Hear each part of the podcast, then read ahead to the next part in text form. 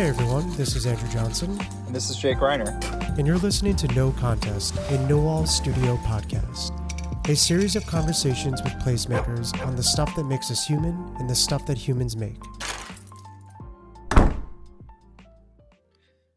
Hey everyone, we're really lucky today to have Wade Hall on No Contest. Wade is a Chicagoan and a partner in leisure activities, a creative hospitality studio focused on concept creation, beverage development, project management, and bar design.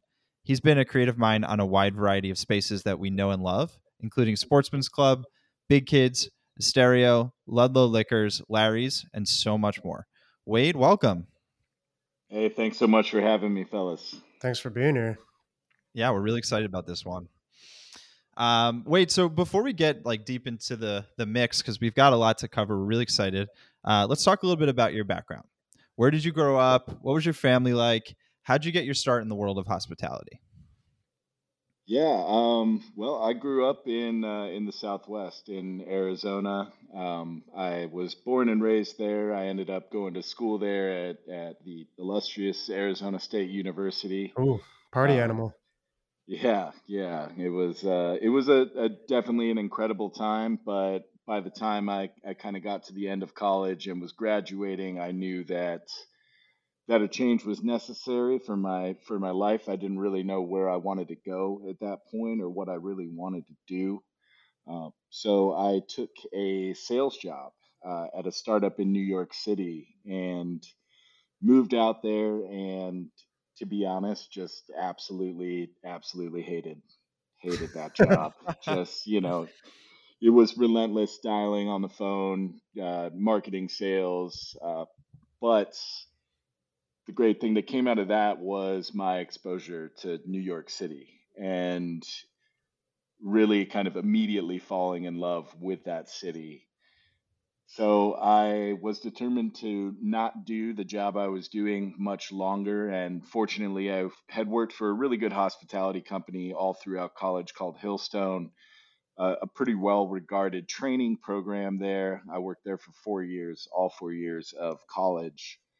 Um, so I, I was like, you know, I have some decent experience. Maybe I can get a job at a restaurant. And so I started just sending out my, my resume, trying to, to catch anything I could just so I could start doing a different job and, and really start experiencing the New York that I was I was seeing on my days off and that I, I felt that you know, was something that was really calling to me. And I was just incredibly fortunate that uh, the AGM of uh, the getting ready to open Standard Hotel had also come up in the Hillstone management program and knew the kind of training that took place there.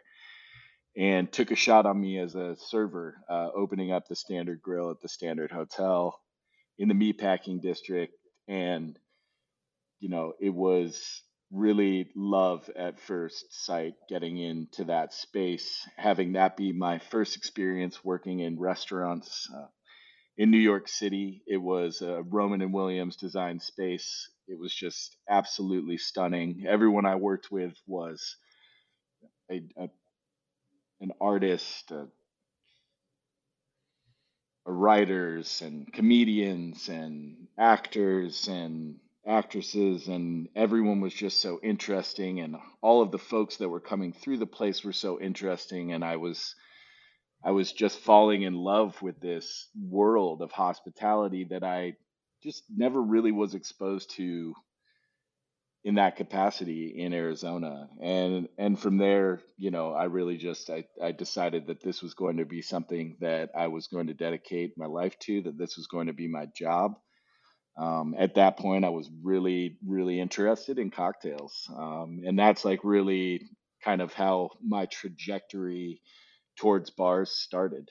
Um, from there, I, I was fortunate to be plucked up to run a little bar program at a place called Rye House, uh, working with two people that I, I really admired. And from there, once again, moved over to be on the opening team of a restaurant called The Dutch uh, that's another Roman and Williams design space. The chef Andrew Carmellini. It was his second restaurant after Locanda Verde, which was an incredible Italian restaurant in Tribeca. and it was kind of during that period of time that my actual my best friend was in law school in Chicago and you know I would visit fairly often and I was just kind of blown away this was you know about 10 or 12 years ago um, that the the big cocktail wave that was sweeping New York you know was just just burgeoning in Chicago just about to start going. You know, Paul McGee was at the Whistler, the Violet Hour was open, Sable was open downtown, but I just saw an opportunity in Chicago to to kind of realize my goals probably a little a little faster than I could in New York City. And while I love New York City, it's a incredibly expensive place to live and my apartment my apartment was really small and I I uh so yeah, then then I I took the jump to Chicago. Um, That's awesome. Um, I want to dig a little bit deeper into New York before we get to that Chicago journey. I also oh, had absolutely. a I had a very small apartment. Um, I lived on the fifth floor of the Benito Dos restaurant at uh, Mulberry and Spring, and uh, it smelled like marinara sauce um, from from Little Italy. Um, but you know that that city definitely had an effect on me in in a somewhat similar way. It took me a while to to get into spatial experience. For you, um, you know, in the context of the standard and, and everything else that you were doing, how how did New York like shape your perspective before you came to Chicago? Like what what were you seeing in those early days in New York um, that that got you really excited?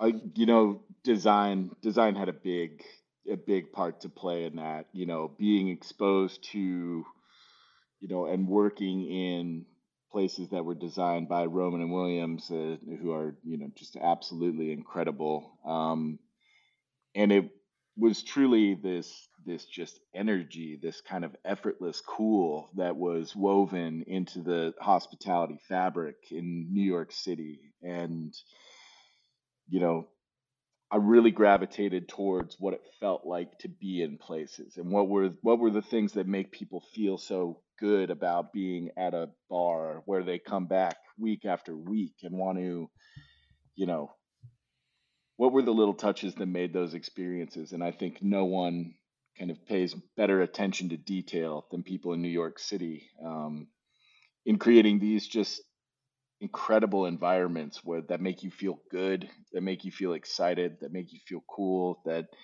expose you to new food and new drink. And you know everywhere you turn there's something that's inspiring in New York City. And that's you know why I've continued to return at least a couple times a year every single year. I just there's an energy there that I think is unmatched around the United States. And I absolutely love Chicago but you know the the creative soul in me gets to New York City and I just like I, I can't get enough of it it's and and coming to Chicago, I wanted to bring, you know, thinking about the potential of opening a bar or doing a few projects, you know, I wanted to bring those vibes that I really gravitated towards in New York City to what I was doing in Chicago. Um, and yeah, that's it's it sticks with me to this day. I'm still endlessly endlessly inspired by New York City from decades past to modern day. I just I think it's it's a very very special place, and I feel very fortunate that I was able to kind of start my path in hospitality there uh, because it was just like it was just so fun and and so just you know I don't even know how to explain it. It was, you know, as a as a young as a person in your young twenties to to dive to dive into that and have that be your your life, you know, starting out as a professional, as you know, coming out of college and and not really knowing your path and landing in this incredible space with all these incredible folks and starting to just feel all that energy that's that's cultivated with with space, with people, with food, with beverage, you know, and the way that all those things interact together in a in a perfect symphony of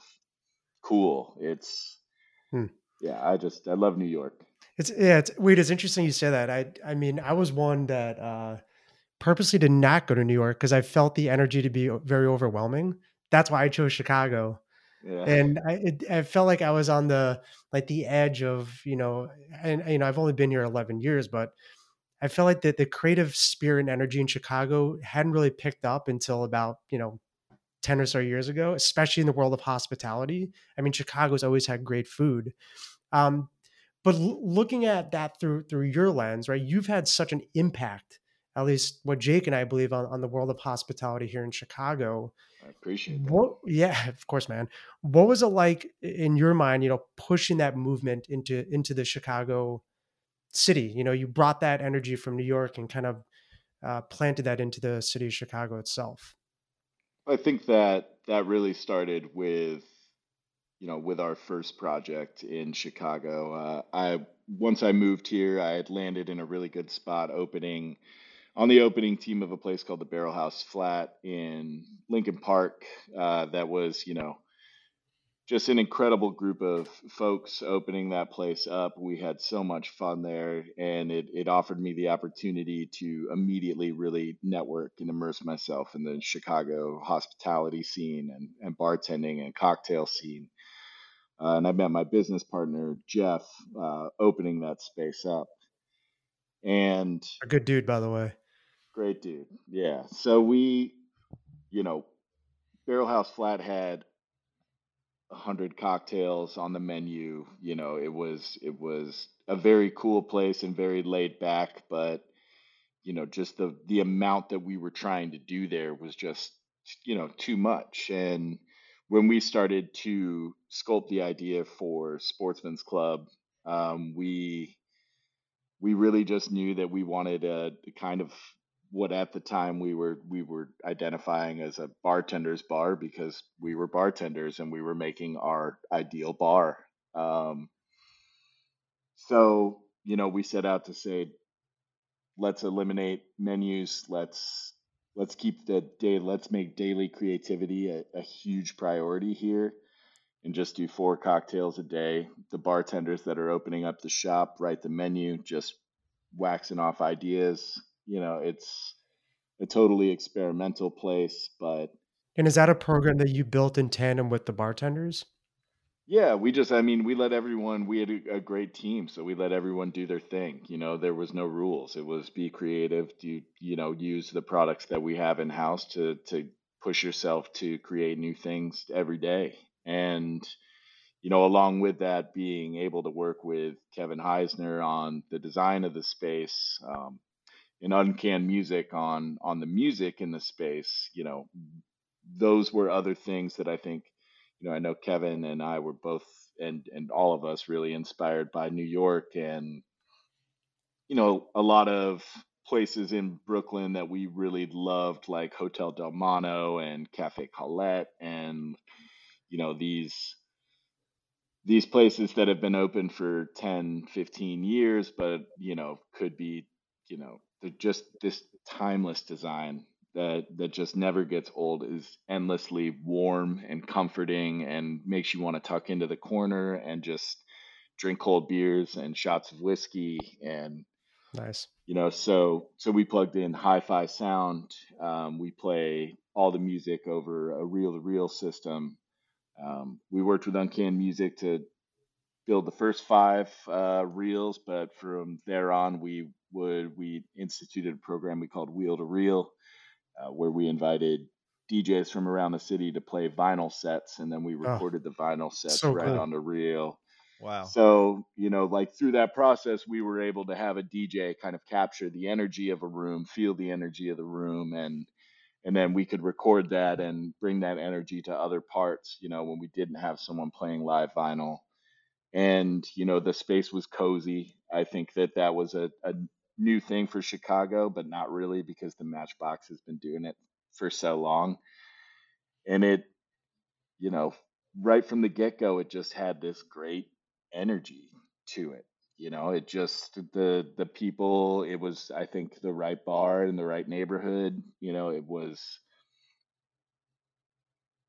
We we were just grinding there every night, being creative, having fun, like building friendships and it just felt like a like a clubhouse and like a just a place you wanted to be and and those patrons that we built at the beginning are still our patrons there today 7 years later it's That's great. It's, wait, it's funny you say that. We we, uh, we chatted with Michael Salvatore last week, and uh, one thing he said when he was developing Larry's, he's like, the only thing I want out of this bar is to feel like I can just go there and meet friends that are there forever, and that it's super local, and that whoever's there is always there, and that really resonated with us because I, you know, we look at that in the world of uh, multifamily as well, like. Um, these communities are not just places where people go and sleep. We really want them to feel like this is a place where they can, uh, you know, nurture friendships and build creative, you know, uh, businesses and, and so on and so forth. Um, so yeah, we, we definitely speak that language. But I'm curious, in the world of hospitality, do you feel like Chicago is just riding the current, or do we feel like we're we're pushing the envelope here? Um, you know, I think it's I think where you could really see Chicago really pushing the envelope right now is is in things like the kind of alternative alternative economy that's that's risen through platforms like Instagram um, and all of these great uh, bartenders and cooks that are you know manifesting their own businesses that they run in their way, doing really specialty items that they're passionate about and I see Chicago supporting that community in a really, really big way. Um, you know, as far as as pushing the bar in design, I think we're definitely we're definitely getting there. I, I think that you know Chicago is an in, incredible city, but it really is a you know it's a midwestern city. It's yeah. it's never going to be New York. It's it's just not the same. We and, often forget that living here, right? Yeah, and and it's an incredible, incredible city. Um, but you know, I think that people are maybe a, a little more willing to take risks in in markets where a risk could have a, a big impact on your relevance and your ability to, to succeed. Where I think in Chicago, I think if you're if you're investing in a space, if you're going to go after it, like seems like you kind of have to have a burger on the menu. You know, you have to have these these core items that Chicagoans buy in droves. You know, there's it's it just is, you know, and there's nothing wrong with that. It's it's incredible. I love burgers too. It's although the it. double patty um, thing, man, that kills me a little too much. Uh, but no, but we're we're huge burger fans. Like obviously we we do a, a huge burger thing at shitty with shitties at Big Kids and uh but it's you know it's I, think I think Chicago's getting there. I think that you know going back to what I was saying about the alt economy, I think there's a young generation of Chicago creatives who are really pushing it in different ways, like really taking their creativity to the streets rather than having to you know kind of take this long and expensive road of getting into spaces and actualizing a space and designing a space and getting it licensed and getting it open. I mean, it's a, a hall you know, and to be able to be light on your feet and be creative and reach an audience doing something, you know, super specific and small is is just really cool, I think. Yeah. Uh, so that's so that's where that's where I think Chicago is is really pushing it is with the, you know, these these young creators, these alt economy creators that are are really pushing you know a, a new business model i think is is really neat that's you know kind of underground and and super fun to support. Yeah, that's awesome. I mean, I what I I hear and we think about this a lot. Uh, what I'm hearing is that there's two kind of emerging identities for the city of Chicago, um, two brands, and one is just us having space for individuals to uh, communicate directly to an audience. Um, whereas in LA or New York, like maybe you have to be hitched to a bigger name with more cachet. Um, in this scenario, like it's a little quieter there's less noise and so there's an opportunity to kind of put your mark on the city. Uh, and then the second is comfort right? It's something that we've historically been known for in the midwest and it is that burger but it's a brand and like maybe there's an angle where we lean into comfort and oh, you know totally. kind of seeing it in big kids and you know it's not it's not something that you should we should steer away from necessarily. Maybe it's something we lean into Yeah, and, and like the thing with big kids is like we're trying to take all of those all of those kind of classic ideas and, you know, Nickelodeon slime them, for lack of a better term. You know, it's like we're trying to just have, you know, Ryan Ryan over there is just such an incredible creative and and we're you know if we're going to do the we're going to do these things we're going to do them as as good as we possibly can and really try to create something that's fun and and engaging and you know has a has an attitude and a style that differentiates itself from from everyone else who's also doing these things and doing them very well. I'm upset that it's taken us six episodes to have a 90s nickelodeon reference. Right. Yeah Um, so wait, last last question on this topic of of markets and and kind of where Chicago's headed. I I'll give you the background here. So I, I went to a wedding recently, and I sat next to a friend, and we were chatting, and I was talking to him. I said, I I think for the first time in a while, it's kind of unclear as to what market in the U.S. or what like neighborhood or subculture is driving the biggest change in hospitality like it used to be oh like austin everything coming out of austin is is really cool or nashville or portland or you know portions of brooklyn oakland um, but I, you know last year and a half two years has been kind of like a freeze with the pandemic. There's been a lot of change but it's unclear to me at least what market is currently having the biggest impact on our hospitality culture or person or idea. What do you think about that? That's that's really you know I, i'm gonna I'm going to go back and and say kind of revisit what I just talked about. I, I think that the biggest impact that's being had on the market right now is by the the individual creator. You know, I think that these kind of alternative economies and and offering opportunities for people that that work at bars and restaurants to have the chance to flex their creativity and and side hustle and and push push themselves and products they love. I, I just I think that's that's super cool, and I think that it is going to spawn a lot of, you know, hopefully as you know, you hope that that commercial property becomes more readily accessible or uh, for for a moderate price point, which you know is the big prohibitive factor in a, a lot of, especially you know, talking about Chicago, New York, L.A., uh, San Francisco you know you have this barrier of entry which is the cost of the actual place itself. Um, so you know I, I can't point to one individual market. I'd say more just a, a collection of creators that are really pushing you know these almost new heritage brands that that are telling family stories that are are really specific and you know, it's kind of what you see in in New York City and what's so inspiring. There's a place that does, you know, hand pulled noodles and that's all they do and they crush it at hand pulled noodles. You know, where in Chicago, you know, you'll be like, "Oh, we'll we'll do hand pulled noodles, but we also need to do sushi and we need to do dumplings and, you know, and that's that's where I think that you know, these these kind of alt economy creators who can just crank out one thing, love, you know, a small package and just really, you know, have the flexibility to be their own boss and lean into this kind of nouveau entrepreneurship that that social media totally allows you access to.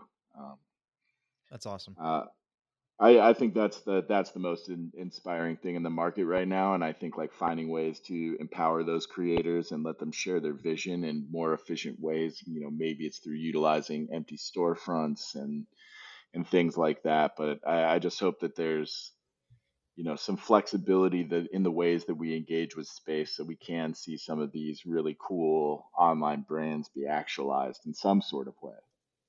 Wade, before we get into the to your creative process, which Jake and I uh, are really you know fascinated to learn about, going off that that that comment, do you feel that in at least in today's market, it's easier or or more accessible for creatives to open up a hospitality or re- like a hospitality group or a restaurant with such a like not a radical but a very different lens on um, what they're trying to do.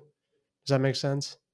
Yeah, I, I think that it is offering that opportunity, but the the reality is that the economics of restaurants are are very difficult. Uh, it is a, a really tough business, and it's it it takes a, a very busy business to be able to support you know really really pushing the boundary and i, I think that's uh, honestly the biggest hurdle that our industry kind of faces right now um, it's just that you know if we need to start getting people more comfortable with paying more for food and paying more for drinks and you know supporting these individuals that are are working at these spaces and working their asses off. And I, I think that is you know the fact that it is so difficult to find a way to really be financially successful and and you know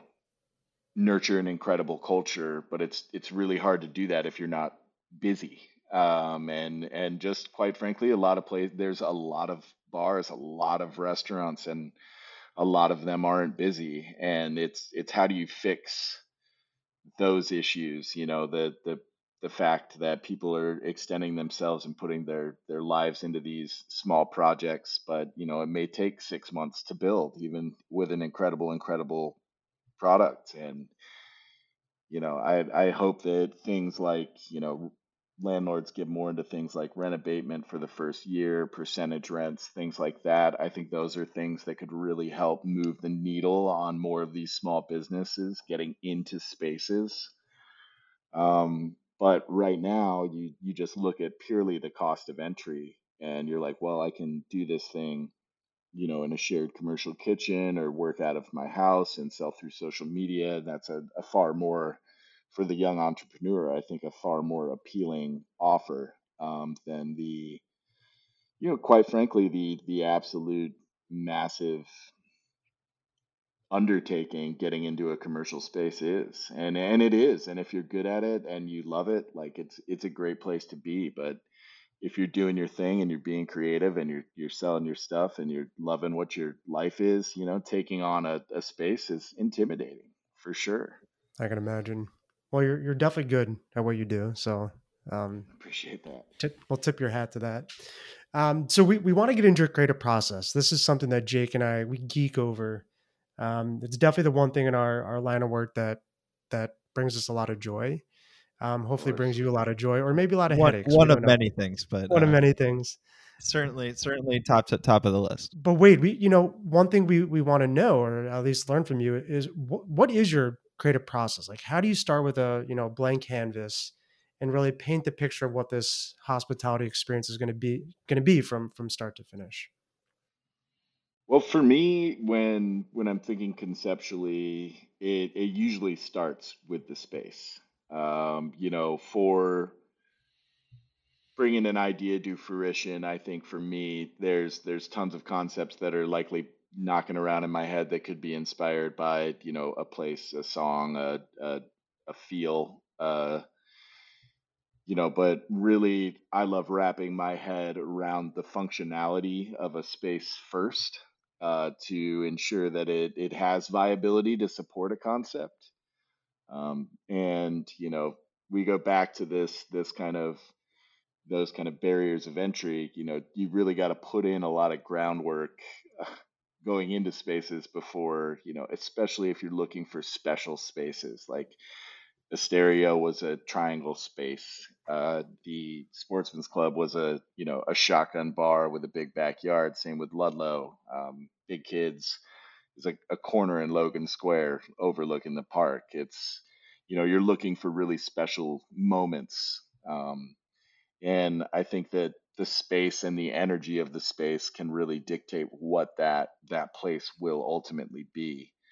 Um, so wait to that point, are you are you looking for spaces that are specifically like have elements that feel different and have like how do you go in looking for that type of thing or is it just um, are you just taking what you're what's most available in the best location and you're evolving it to have elements of different? Like how does that work? I, I think that we look for special spaces and like quite honestly there's part of the part of the process that might come with a space that already has a specific license that you you need that's a, a huge undertaking to get you know you're a, there's a lot of these kind of bureaucratic details that can also dictate what kind of spaces are best available um, for doing what we do.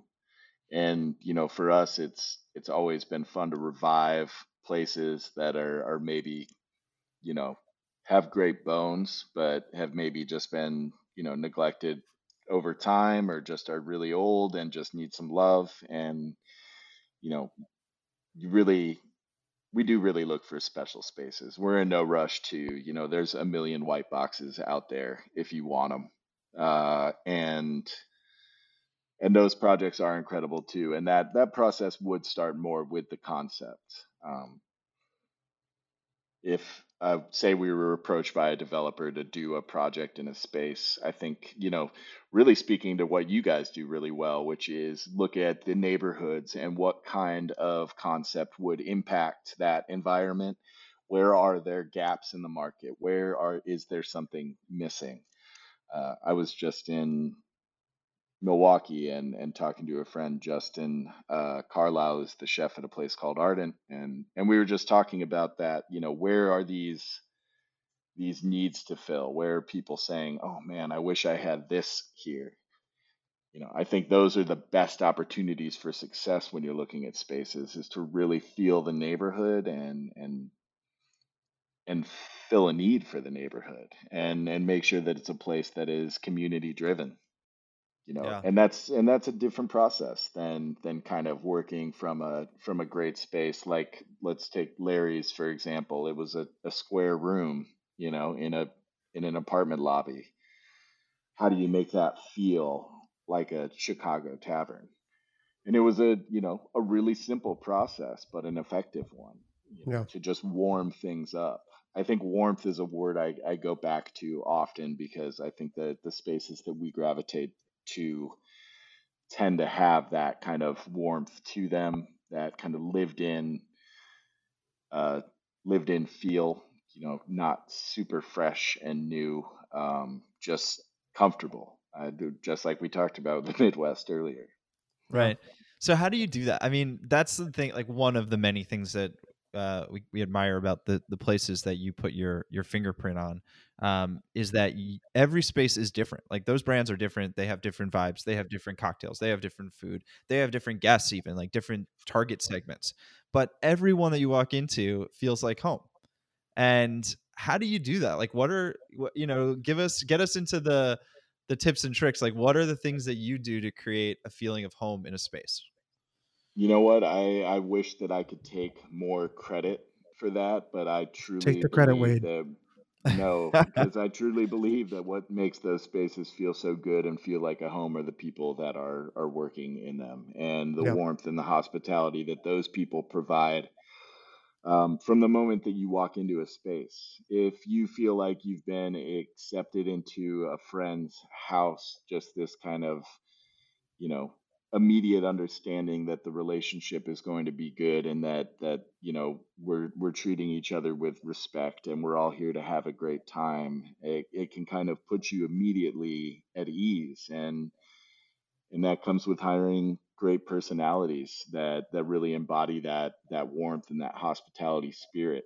Uh, I think that design and music especially play a huge role in environment. Music is is such a big big thing um, that people often overlook or you know don't think about the way that a room sounds the way that a you know the conversations move from person to person. You know we we also like to encourage movement in the spaces. You know we tend to do bar service only because we want people to get up. We want people to move around. We want people to run into other people and have these kind of impromptu conversations or or just find these little things around the space or, or through their experience that they can connect connect from. That's cool. What you know another thing i i it's interesting to hear from you because you're a photographer um yeah. and and a photographer um a very good photographer a very very talented photographer and and part of that that skill and that craft is to understand like the frame uh, and elements of the frame that are not necessarily perceptible to people who aren't aren't photographers um, components like that are super vital are light, distance, angle, um, composition, etc. And those are and like I think that you bring those experiences into hospitality. Those are details that we as consumers we we feel them, we experience them viscerally, but they may not be conscious. They may be more subconscious.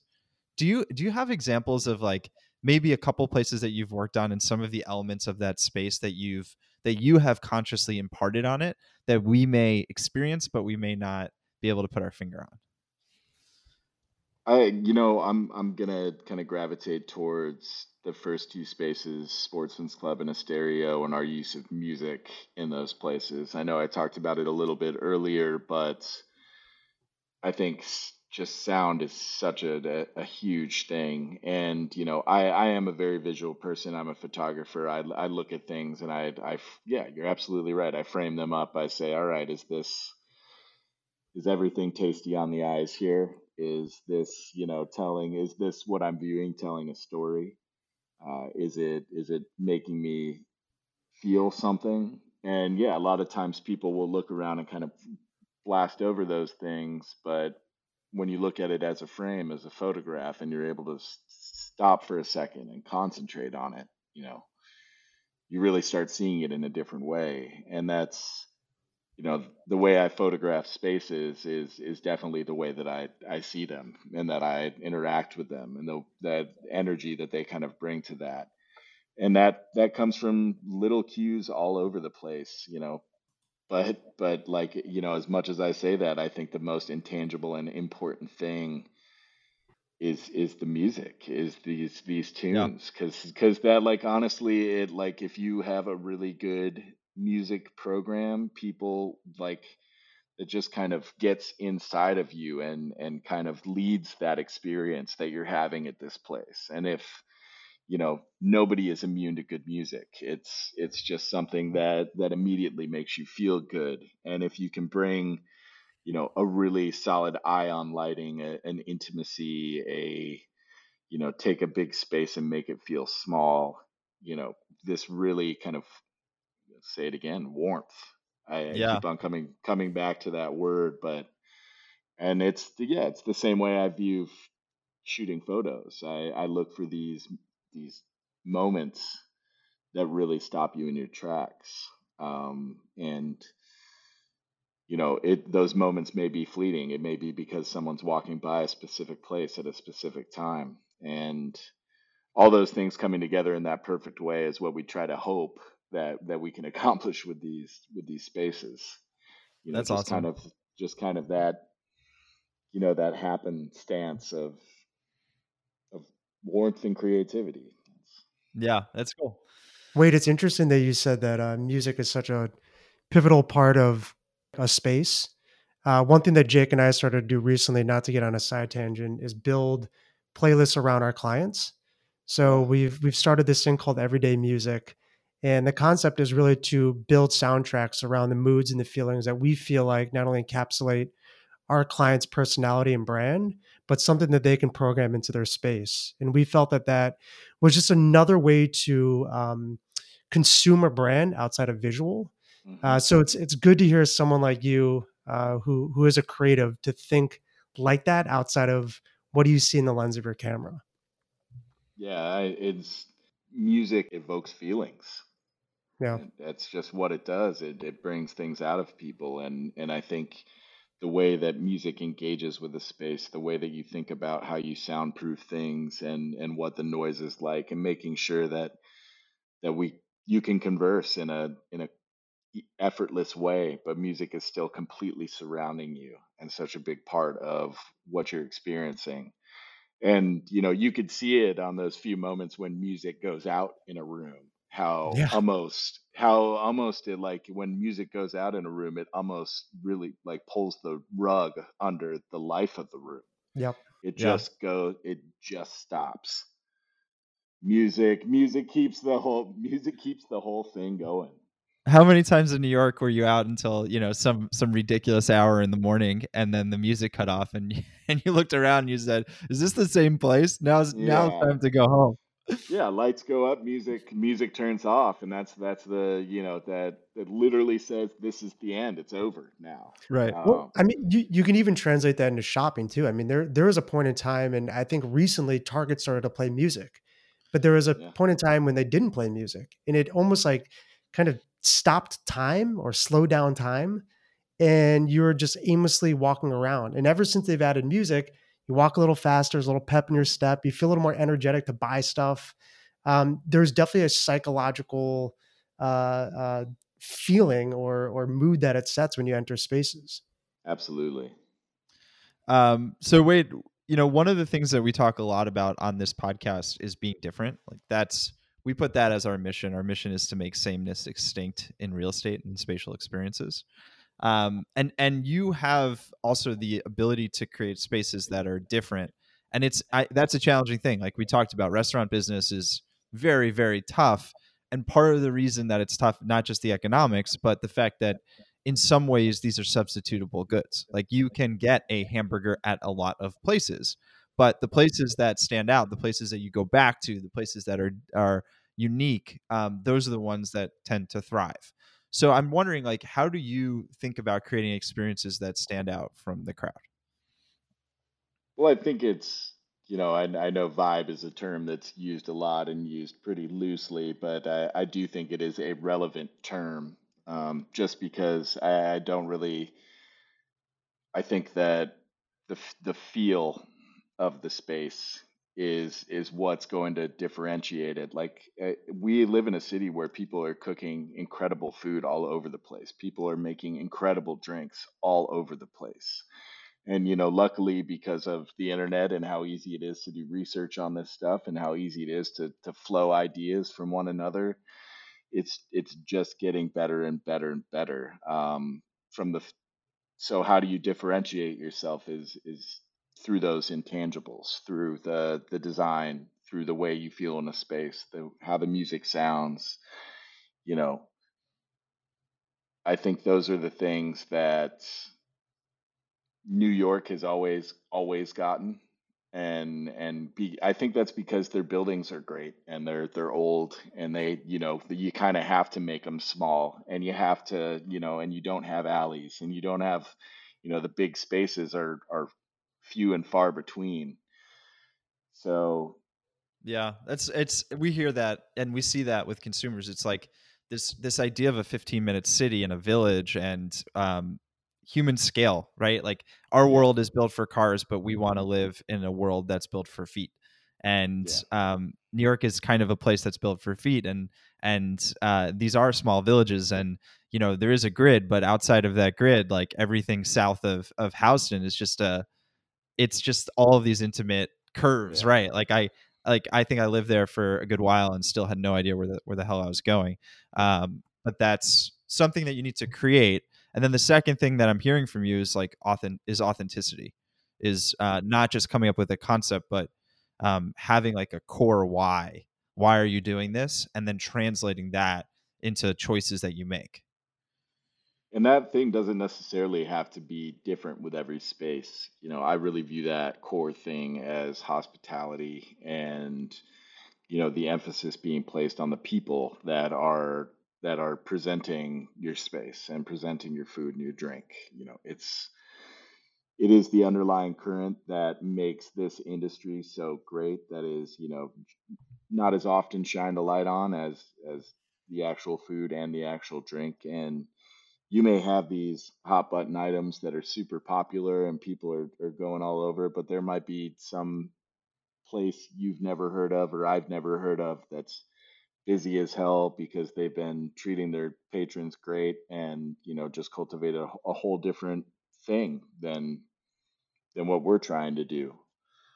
So so Wade, the the required COVID question, and I, and I know that's something, you know, so much terrible shit has happened, right? But you know, Jake and I feel that it's actually kind of innovative or sped up the innovation of space. From what you see, you know, what has COVID made or made you think, or how has it made you think differently about the opportunities in spatial experience?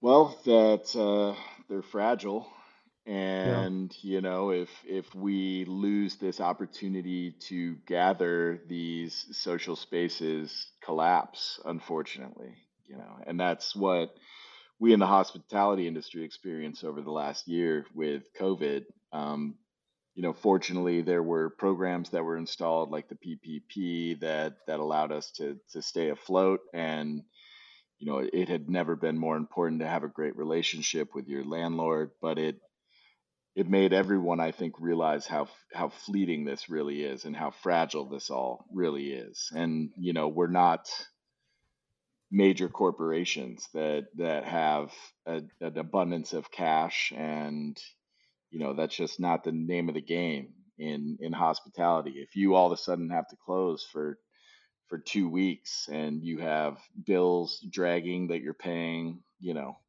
paying down you have an ap like that hard stop that you're not anticipating is is devastating um, especially for these really these small businesses that that were just you know doing their best to just forge ahead and and find some success. And you know it, it really it really made me appreciate the ability that we have in these spaces to bring people together and and cherish that opportunity to bring people together um, but i was also encouraged to see what it did for cooks and bartenders who just wanted to create and and do something on their own. It offered them that opportunity. And I I was talking with someone recently and I was like, I ate so much good food over the Mhm. course of the pandemic that I bought off Instagram. I Yeah. like it's Yeah. You know, and that's that's just not, you know, and I was supporting individuals and it, it felt good and the the product you could feel that in the product. Um and that's what we were kind of you know these spaces all of a sudden became you know unavailable and Right. what happens when your gathering spaces become unavailable um, so people found new ways to gather and to make community through you know digital platforms and through alt economies and and through social media um, It's awesome. It's but as we've got as we've gotten these spaces back you know it's you just you just cherish these opportunities and it still feels like it's you know like we're dancing a fine line right now and it's not you know while while it feels things feel pretty good right now this thing is you know still here and still around and uh you know the summer's coming to an end and Chicago's a notoriously hard city to to manage in the in the winter, uh, especially in the hospitality business. Yeah, it's uh, you know, it's never great in the winter. So so you know, COVID aside, right? yeah, COVID aside. So we're we're really, you know, hunkering down and and preparing for what what likely will be another really tough and and really lean winter. Um, it just it Yeah. just kind of is what it is, you know. It's we're we're riding the wave just like anybody else and doing the best we can to support our people and and make sure that everyone feels heard and and supported and safe and uh, and that's that's really what we focused on. For sure. Yeah.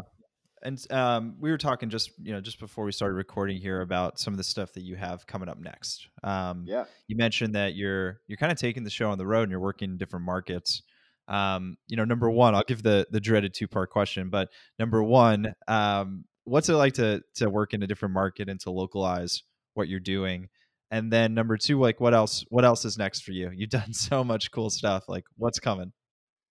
Well, I you know I think that my my goals and and my ambitions in going to new cities and and helping launch businesses in these cities is to bring you know bring that energy that flows through me through New York to Chicago to these spaces that I've been able to build here and and I quite honestly feel like it's almost a different phase of creativity because the plan will not be to really go hard and and create a bunch of new brands, um, but take the the incredible and successful brands that we have and bring them to new audiences.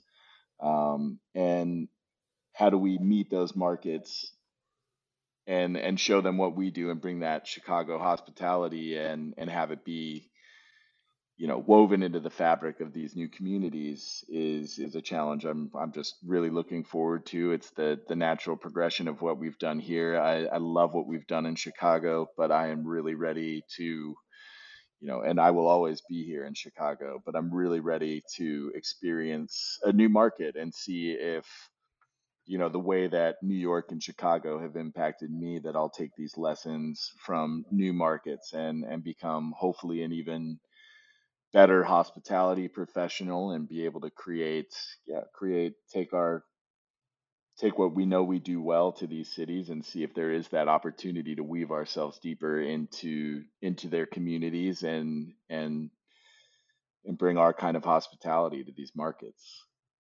Awesome man. Well wade uh, dude it's always good to talk with you. Uh, this, conversation was was just as comforting as the spaces you create.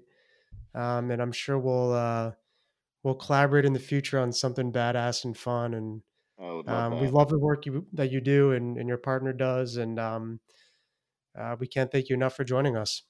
I appreciate it, and I, I feel like just before we go, one thing that you know when we talk about inspiration and creative process, uh, I can't help but not mention travel and how important that is as well uh, in in shaping literally you know most of the things that I that I do that I create. Travel is at kind of the core of that, experiencing new places, new energies, seeing things through a different lens. Uh, I just, you know, if, if there's anything I could say to anybody young or anybody, it's just travel, travel, travel. Just get as many experiences as, as you can get, and and you'll you, there's just such a rich world out there. Good word of wisdom. Next next time you go somewhere, we're going with you. How about that? That sounds that sounds great. All righty, Wade. We appreciate it, buddy. Thanks for your time. Hey, thanks so much, fellas. See you. Take care. Thanks again for listening to the No Contest podcast. For more information, make sure to follow us on social media or check us out at nowalls.studio.